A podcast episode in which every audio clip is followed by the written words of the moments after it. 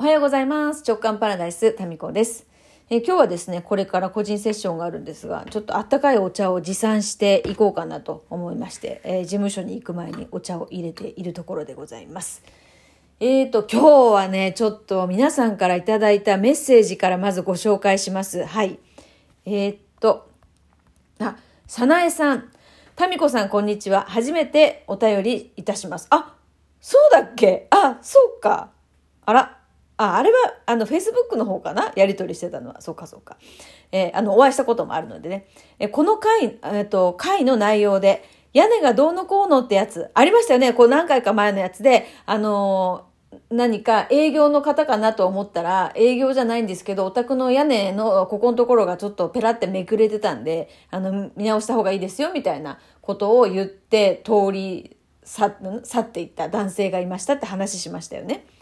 で、えー営業じゃないんです。近所で工事して気になってたんでってやってきた兄ちゃん。これ、今、世間を騒がせている窃盗集団の情報収集かもしれないですよ。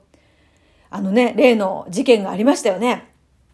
えー東京のね、えっと、90歳の女性が殺された強盗殺人。この事件が起きる少し前に、不審な業者が、えっ、と、えー不審な業者が住宅街をうろついていたと。その業者とは、お宅の屋根がどうのこうの言ってきて営業は結構だって言ったら、いや、営業じゃなくて近くで工事してて見えたんです、みたいなことを言って、あちこちのお宅に行ってたらしいんです。家族な、家族がいない時間帯とか嗅ぎ回っていたのではとニュースでやっていました。ニュースを見て、いても立ってもいられずメッセージしました。いや、ありがとうございます、さなえさん。で、このね、さなえさんとは、あの、Facebook でもつながってますので、直接ですね、えーお返事したんですけれども、いやー、そうかもしれないです。なんかね、変でした。そう言われれば。いや、っていうかね、ピンポンって来た時になんかゾワッとしたんですよ。で、これなんかね、そういう風に聞いたから、なんか後出しじゃんけんみたいですけれども、でね、子供たちがこういたんだけれども、なんか、これ出ていいやつって子供に私確認してるんですよね、一回。で、出て、あの、行ったっていう経緯があるんですけど、いや、確かにね、下見してたのかもしれないですよね。で、この辺って、あの、高齢者の方が多い住宅街なんですよ。だからまあ、あの、留守がちだったりとか、本当にご高齢の方が一人でいらっしゃったりとかね、そういうのを偵察に来てたのかもしれないですよね。うん。だからまあ私が出て行って、あ、ここは高齢者がいるっていうか、いや、そういう風になったかどうか笑い事じゃないんですけど、いや、だからね、もう、早苗さんのね、このメッセージをいただいて、早速ですね、もううちのセキュリティを見直しましたね。まあそうは言ってもなんかできることってそんなにないんですけど、まあ雨戸を閉めて寝るとかね、まあそれやってなかったんかいって感じなんですけど、まあ、いやだってもう止まってる車とかさ、この家のボロさとかからしてお金あるように見えないじゃないですか。あのですかって 見たことないと思いますけど、あの、そうなんですよ。なんだけどそういう、わかんないですよね。あの、犯人の、犯人というかそのね、強盗集団の、えー窃盗集団のですね、何か、ここだったら入れるかなとか何か思うところが、見るところがあるんでしょう。あ、そうだ、私、あの、元警察官の友人がいるので、窃盗集団とかってどこを見てるのかを聞いてみようかな。あ後でメールしてみよう。で、何か皆さんにもね、シェアできる内容があったらまたお話ししますね。ありがとうございます。多分ね、そうですね。で、今日の今朝のネットニュースで、その、同じような手口っていうのが、えっと、山口だったかな？だから西日本にもこう広がってて全国的な組織じゃないかっていう話もやってましたからねあの、まあ、いくらねお金がなさそうな家だからといってわからないですからねうんいや気をつけましょうね皆さんね物騒ですよね本当ね。えー、まあもう早苗さんのこのあのメッセージありがたかったです本当にありがとうございました。あと、プリプリさん。いつも楽しみに聞いています。聞くと心が軽くなります。これからもよろしくお願いします。あ、ありがとうございます。初めてメッセージいただいたかな？すみれさくらさん、聞いているだけで心が軽くなる直感パラダイス、ありがとうございます。タミコさん大好きです。すみれさくらさん大好きです。ありがとうございます。えーと、もうね、心も軽いし、えー体も軽いみたいになるといいよね。まあ、財布は軽いよね。なんかここのところさ、メルカリでバッグ買ったりとか、あの去年からさ、ほら私のお洋服が、あの土っぽい色がない。まあ、つまりベースカラーの色がないよねっていうところに気づき、そこからユニクロとか GU でちょいちょい買い物して、まあ、チリツモでですね、結構金額がね、大きくなったかなって思いますね。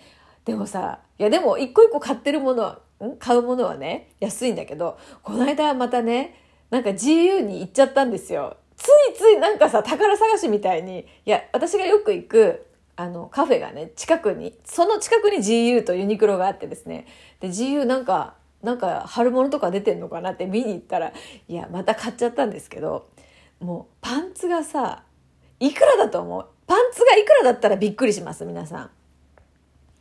パンツの価格、ズボンの価格ですよ。いくらだったらぶったまげます？もう私ね、もう笑いが出ましたよ。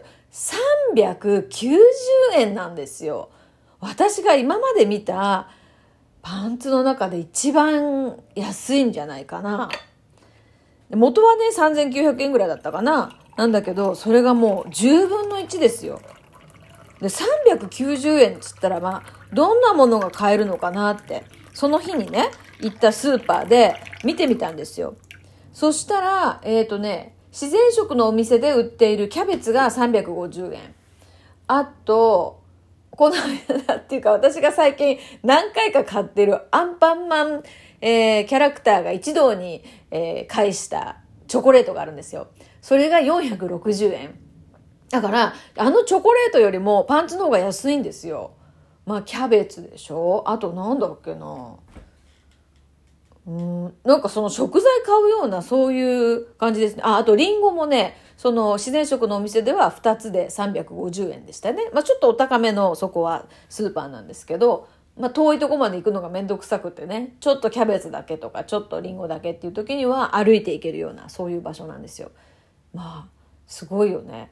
だからボトム390円、トップス990円みたいな。そんな組み合わせでトータルもう数千円ですよね。なんかコートとかも。コートとかも安いよね。もうびっくりしますね。えー、まあ、そう、そういうね、ちょ、ちょいちょいこう覗いて、まあ、いくらさ、数千円といえ、数買えばね、何万円になるじゃないですか。え、でもね、そのおかげで、そのベースカラーの服、白、黒、えー、紺、あんまり黒は買ってないかな。白、紺、グレー、ベージュ。まあ、この辺の私がもうそれ単体では、まあ買わないものを、あえてですね、トップス、ボトムスっていくつか買ったんですよね。それにより、ものすごく服の合わせる、うんと、コーディネートが楽ちんになりました。だから私に足りてなかったのはそのベーシックなものだったんですね。うん、今もね、グレーのパンツ、グレーの無印のシャツ、その上に白の、あの、ちょっと分厚めのセーターなんですよね。で、この白の分厚めのセーターも、あの、今履いているグレーのパンツももともと持ってたものなんですよ。だけど、なんか多分合わせ方が変だったんでしょうね。だからちょっとこの中にグレーのシャツを入れて着ることによってバランスが取れるみたいな。うん、というその、まあ、つなぎですよね。だからハンバーグとかもさ、何でも小麦粉とかさ、まあ米粉でもいいんだけど、なんかつなぎの粉がないとまとまらないじゃないですか。だあのつなぎの粉がなかったんですよ。牛肉と卵はあったかもしれない。玉ねぎもあったかもしれない。だけど、小麦粉がなかったね。でもまあ小麦粉って単体で見た時にどう食べるかわかんないじゃないですか。まあそれだけじゃね、生で食べられないですし。ですからこう全体の調理方法とか、えー、調理のスキルがないとその小麦粉も生きないわけですよね。なんか急に出てきた例えがハンバーグで、これ台所にいるからでしょうかね。ハンバーグの波動が脳みそに入ってきたでしょうかね。まあ私も本当いや、よう喋ると思う、自分でも。だけどね、いや、本当受けるのがさ、三匹木星って、あの、まあ、全員がじゃあ三匹木星こんな感じかっていうと、まあ、微妙にこうね、組み合わさってる生まれた日にちとかによって違うんだけど、もうね、私はザ三匹木星だってことがよく分かって、あの、向いている職業にやっぱりアナウンサーとか声を使った仕事っていうのがあるんですね。まあ、これはあの、そのちょっとね、こう書いてある三匹木星とはこういう職業に向いてるみたいな、こう、こう、あるんですよ、手元に。見てね、びっくりしましたね。えー、そうなんですよ。それでまたね、あの、忘れるっていうのも一つね 特徴みたいで、で、その、だから、つまりね、こう目の前のことに常にこう、全力投球なテイストなんですよね。で、過去のことはもう忘れちゃうんですよ。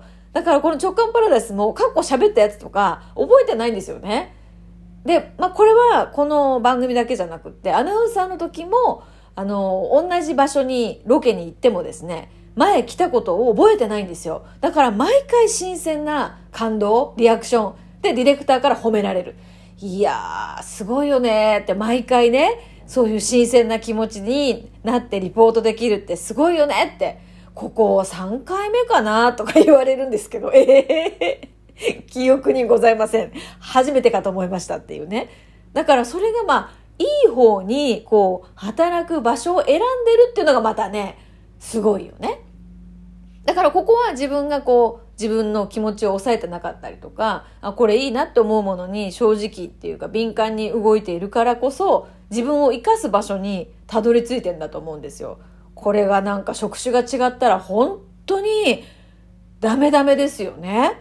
忘れちゃいけないとか、あんまり喋っちゃいけない仕事ってたくさんあるじゃないですか。まかり間違ってそういうところにね、えー、就職したりしようもんなら、本当にもう毎日行くのが嫌ですよね、会社に。っていうか続いてないし、クビになってると思う、多分。あ、ということで、あそろそろ時間になりましたんで、えー、お茶を持ってですね、ちょっと事務所に行ってまいります。それでは。